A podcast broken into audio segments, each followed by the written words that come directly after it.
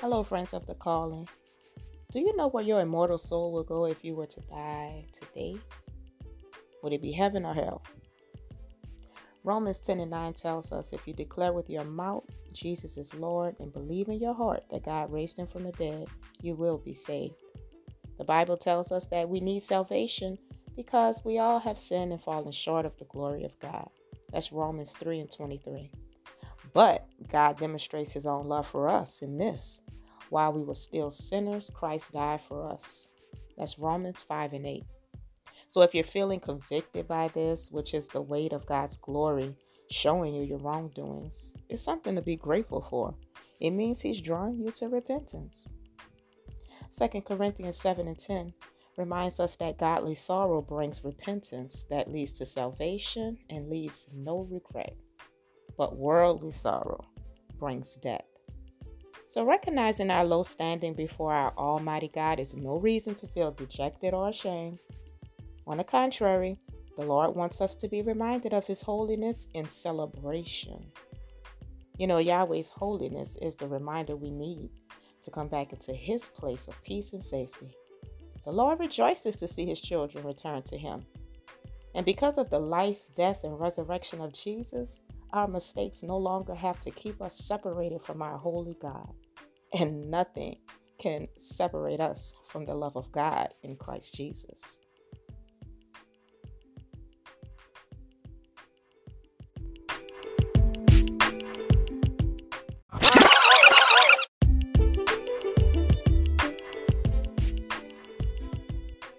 Oh, hello, beautiful people.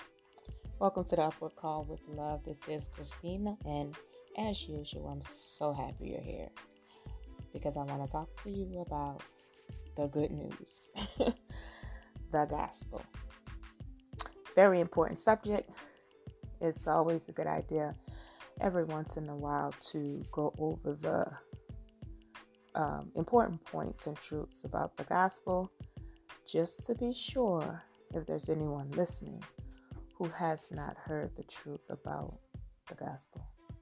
First of all, the term gospel comes from a Greek term, um, but in essence, it means good news. It's usually um, a term that's used as a noun, but obviously it can be a verb because you're sharing the good news but it literally does mean good news. So when people say the gospel, they're speaking about um, proclamation of good news. And we see this term a lot in the New Testament of the Holy Bible. And it's all about the message of God's kingdom and um, Him sending Jesus into the world to establish that kingdom. And of course, the life, death, and resurrection of Jesus, who is the Messiah uh, his Hebrew name is Yeshua HaMashiach, that is Jesus Christ in the English tongue. Um, but we know Jesus Christ as the one who enthrones as the Lord of all. And the good news describes the events, and that's, um, you know, the events of um, his coming into the world, um, overcoming and defeating sin and death and finally, of course, um, and usually not as talked about when someone is sharing the gospel, but it should be um, because it is a huge part of the gospel, is the fact that all of humanity will be judged according to uh, their reception or rejection of the good news of Jesus Christ. So we speak about his life, death, and resurrection, but the gospel also encompasses um, sharing with people that a decision needs to be made. and your decision to receive or reject the salvation of uh, Jesus Christ does not end in the moment that you say yay or nay, but it ends with judgment. And that is the coming judgment upon all of the world. So we'll be judged according to how we uh, receive the gospel, whether we reject it or accept it. Okay, so getting those little pieces of information out of the way. What is the gospel, the good news, and what does it encompass? But there's some other truths that we need to um, share about the gospel, and I want to go through them with you. Okay, so if there's anyone listening who does not follow Christ, who feels like they're on a fence or feeling like they have time to make a decision when they're older, or I don't know, maybe just feeling like this is not for me, I um, feel led by the Holy Spirit to be sure that you understand the truths about the gospel and the severity of your decision making on this issue. So, the truth about God is that He is, in fact, our holy creator, and in that, He's also the authority over the entire creation. We owe our very existence to Him. It's insane not to acknowledge Him. But the truth is, we are absolutely dependent upon Him, and we have not always honored him as he deserves. We were created for his glory, we were created to worship and serve him. But we have all gone our own way from time to time, and some of us have not come back to him. And so that's why it's so important that we share the gospel. So, the truth about God is that we are dependent upon Him. He is our creator. He has absolute claim on us because He created us. We were created for His glory and to worship Him and to serve Him. Point blank, period. The next thing we need to consider is the truth about sin. Now, sin is when we rebel against what we were created to do, which is to worship and serve God, to honor Him and to live for His glory. We're doing the opposite of that, then we are sinning. And sin is an offense. You know, just like a court system, um, if you have laws and rules and you go against those, you rebel against those, then it's an offense. And it's no different than when we rebel against what God created us to do. And not only that, it separates us from Him. So not only are we offending God, but we're also separating ourselves from Him when we rebel against the reason that He created us. And all of us have done this. There's not one who has not fallen short of the glory of God. When we rebel against Him and His specific commands and His authority over our life, we're just failing to do what is righteous in his eyesight and there's no reason for him to extend to us eternal life when we are continuously rebelling against him. Therefore, we all need to be made right. Some way, somehow, we all need to be made right in God's eyesight. And guess what? Nothing that we can do in and of ourselves will get us in that right position. Nothing we can do that will bring us into God's favor in and of ourselves. In fact, we actually earn our death because of the sins that we commit, the rebelliousness against Him. So here we see that our sin not only offends God, but it alienates us from Him. And the fact is, the truth is, we need to be reconciled to Him. We need to live according to the reason and the purpose that He created us, so we will never experience completeness, joy, or happiness. And not only that, He deserves this. this is His creation, and we are too. We should function as we were created to function. But we have that free will, so the truth is, we misuse and abuse free will and we sin and offend against our holy creator. Another fact for consideration is all about Christ, what he has done for us, who he is. I mean, he epitomizes He manifests all of the invisible attributes and divinity of God in a way that we can understand. Jesus came into the world helping us to perceive who God is. Not only that, God's love and care for us. And Jesus came into the world fully human, fully man. What does that mean? Well, fully man, fully human, meaning that he came in the form of human being, in the flesh, in a human body. But at the same time, being fully human, fully man, he's also fully God in spirit. So here we have God coming into the world, adhering to even his own law that human beings come into this realm, come into this world through a womb.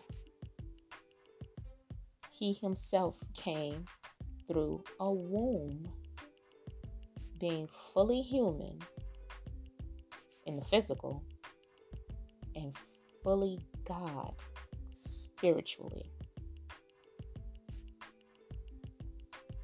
Therefore, he is God in flesh. And he was made this way so that he can experience the same things that we experience the same temptations, hunger, thirst, sadness, love, everything that we feel and experience as a human being in a human body. But as God, spiritually, He came for an eternal purpose. Came into this world to fulfill an eternal purpose. And in the man Jesus Christ, the words of God came to life right before human eyes. Jesus reveals to us the nature of God.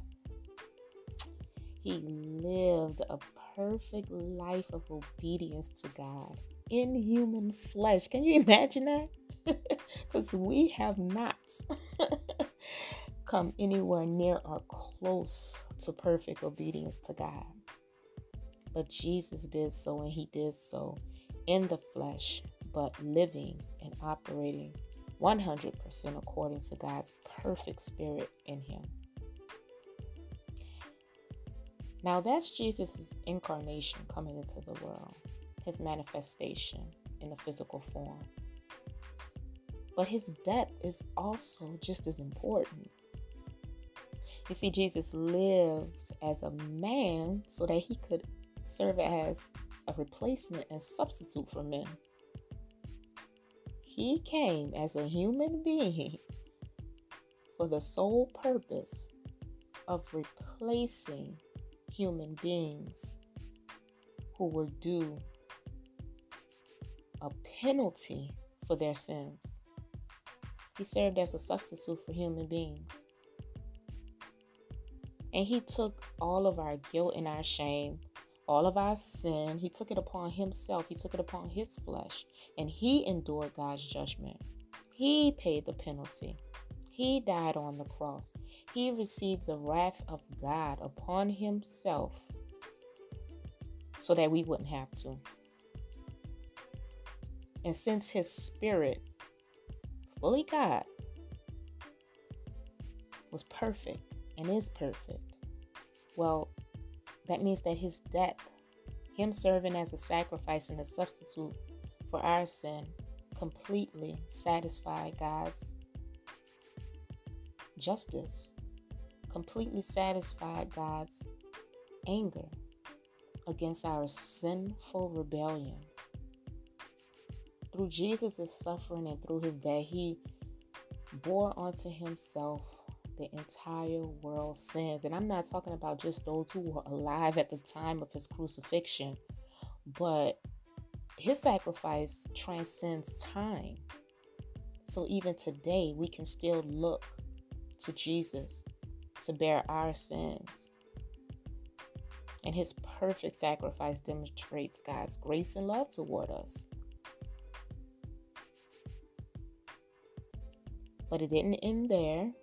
we know that we just uh, recently celebrated and commemorated another Resurrection Sunday. We know that he indeed raised from the dead. And Jesus being raised from the dead proves that he, in fact, conquered sin and conquered death and vindicated his life. And his life indeed deserved vindication because he lived a perfect life of obedience, enduring all the same temptations that we have. The big difference is he operated under the guidance completely and perfectly of the Holy Spirit. That is God's Spirit. So he was resurrected and exalted, and Jesus ascended to the right hand of God, and that's where he reigns now. He is our King and our Lord if we believe. And he freely gives of his righteousness. He freely gives us the same Holy Spirit that overcame sin and death and vindicated his life of perfect obedience. He gives us the same Spirit when we believe in his sacrifice and we believe that he atoned for our sins. He gives us his perfect righteousness, undeserved. There's nothing we could do to earn it. He gives it freely. And He gives it to all sinners, all who rebel against God, who look to Him to help them get out of the pit of cycling sin, going around and around again with sin and consequence, sin and consequence. If you're tired of that, it's time to come to Christ Believe in what He did for you. And ask Him to give to you His righteousness.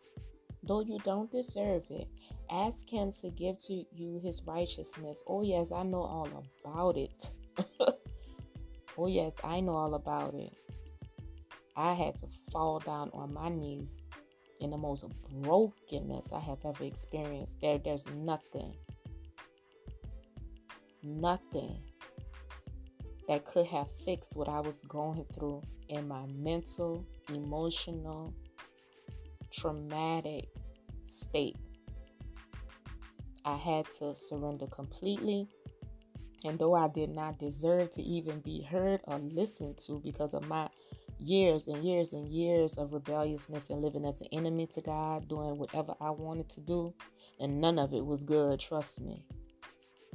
But when I fell on my knees in a billion broken pieces and called on the name of Christ, as undeserving as I am and was, He saw my need and imparted His righteousness on me.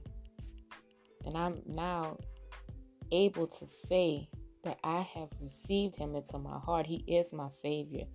I acknowledge Christ as my Lord and Savior. I'm sorry, I don't care whoever listening and don't believe, don't know. This is the reality of my life. I know just as much as I'm sitting here talking to you, as my heart is beating and my lungs are inhaling and exhaling, that's how much I know that Christ is my Lord and Savior and He lives in me. And He lives in me for the purpose of saving me. I acknowledge him as my Lord and Savior. And what do I get in exchange? Salvation. So the truth is, Jesus is the only man who has lived a perfect, obedient, and righteous life before our Creator God. And that is because he is fully man and fully God. And only he has provided a way for us, sinners, sinful people to be reconciled with our holy and righteous God. That's the truth, y'all. Another thing that we have to know is that we have to make a choice. There's a response required here. Okay?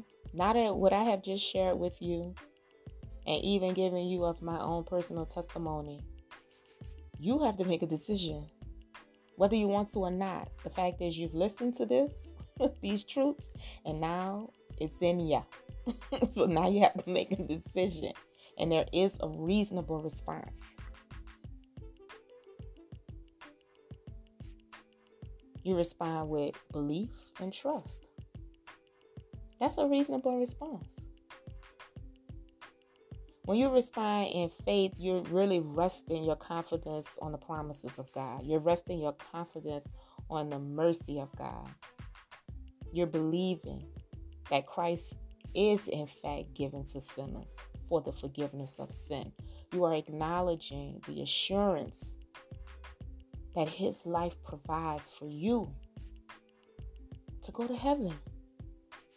And you're acknowledging the power of God to give you a new life beyond rebelliousness and sin. And in this new life, it lasts forever.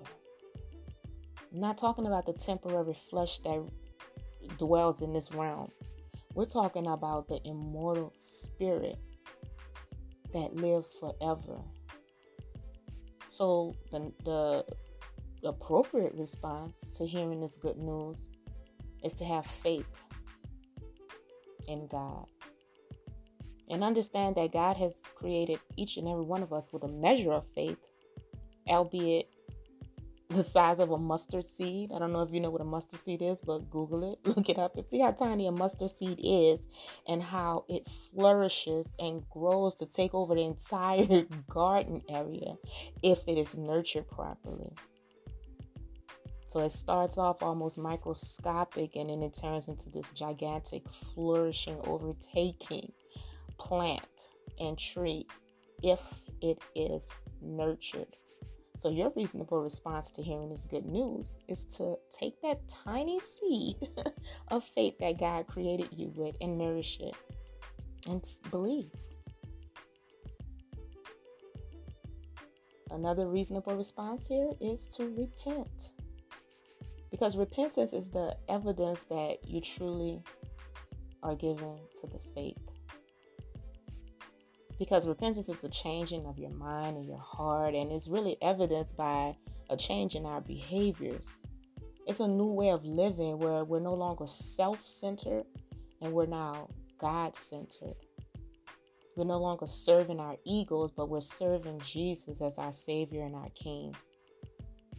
Repentance is where we come to a place where we refuse to live according to the world standards and instead make Christ's teachings, precepts, his commands our way of life, a lifestyle where we make Christ the king of our life. And in that, just know that he then has the right to expect whatever he desires from us. But guess what he wants? For us to love God and to love one another. And there should also be a transformation in your response. You should have a transformation. If you have faith and you repent, then there should be a transformation that happens. Christ died so that you could have a transformed life, so that you can live a more excellent way. And transformation is really characterized by letting go of sinful habits, turning disobedience to obedience, living a life that's characterized by the righteousness of Christ. That's only possible when you draw closer and nearer to the power of God. When the Holy Spirit comes into your life because you truly believe in Christ and you have truly repented for your sins, you have no choice but to be transformed. You're transformed in the way that you think, the way that you live, and it's all for the purpose of pleasing God. So the truth is, the only reasonable response to what you have heard here today, to what God has done for you through the life, death, and resurrection of Jesus Christ, is to have faith, repent, and draw closer to God and live a transformed life. And so I ask you today, based on what you just heard today, and knowing that a day of judgment is coming for all humanity to give an account of how they responded to the good news that they received about Jesus Christ. Based on that, ask yourself what is your relationship to God? In light of what you heard today, what is your response going to be? Have you already accepted Christ into your life as your Lord and Savior? Are you on a fence? I advise you not to be on a fence because being on the fence is the exact same thing as saying no. So you need to make a decision. Will you receive Jesus Christ as your Lord and Savior so that He may free you and save you from sin? Will you allow Him to be the Lord over your life? Make a decision. It's yes or no. If you say no, then you say no. That means that the penalty of your sins and your rebelliousness against God, you are actively stating that you want to take those consequences and the penalty, which is et- eternal death, spiritual death, living outside of the covering and protection and peace of God's shelter. Or if you say yes, then you know what? You have something that you have to do. We have participation in this.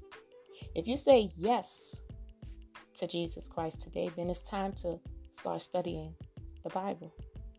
It's time to learn more about God, more about Jesus Christ, more about the Holy Spirit, and the power therewith to transform your life.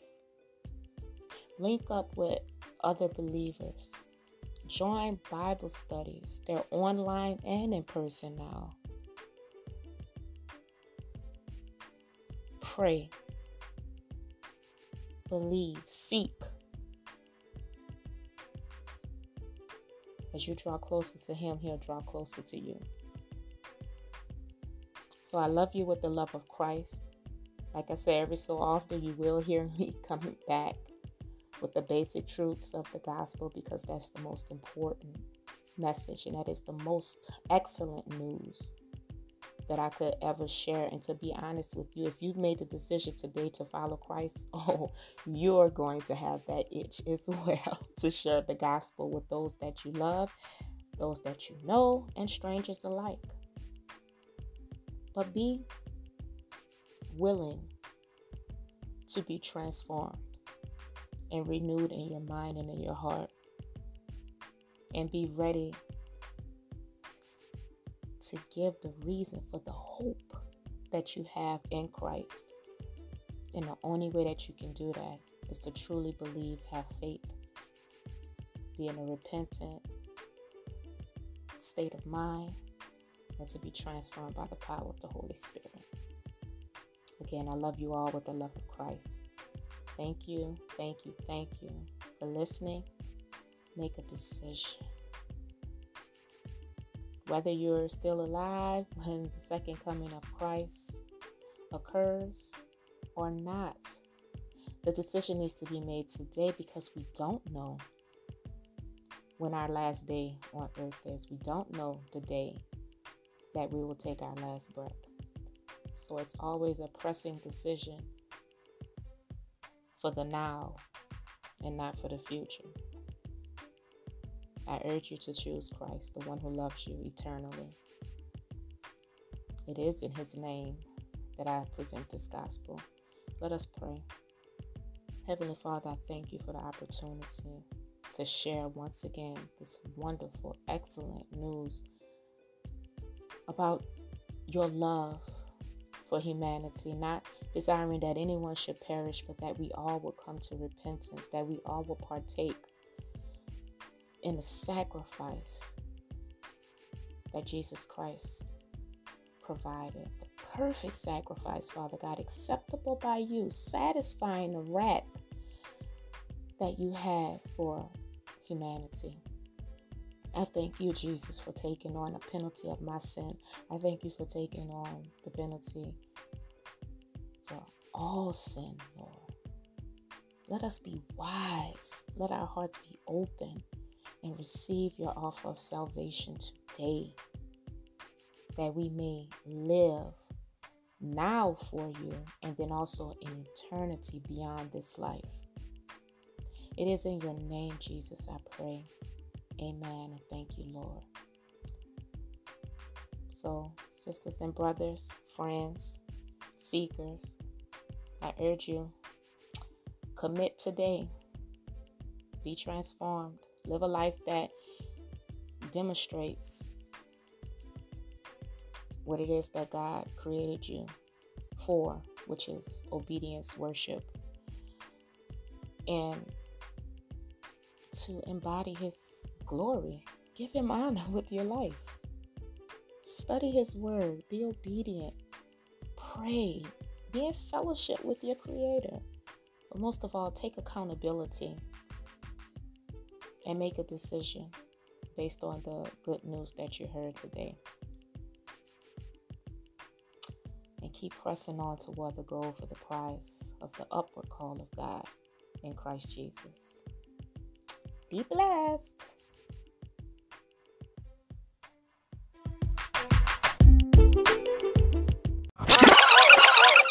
Okay, friends. Since Romans 3 and 23 shows us that all have sinned and continually fall short of the glory of God, we need a Savior. John 3:16 says, "For God so loved the world that he gave his only begotten son, that whosoever believes in him shall not perish but have everlasting life. In Jesus, we can still go home, y'all.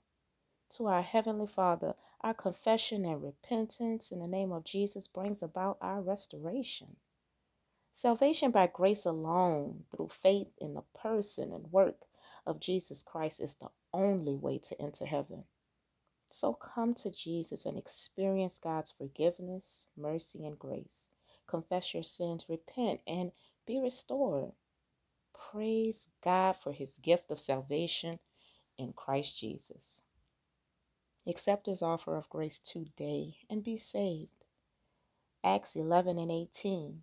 When they heard this, they had no further objections and praised God, saying, So then, even to Gentiles, God has granted repentance that leads to life. I love you all with the love of Christ. Call on the name of Jesus and be saved today. God bless.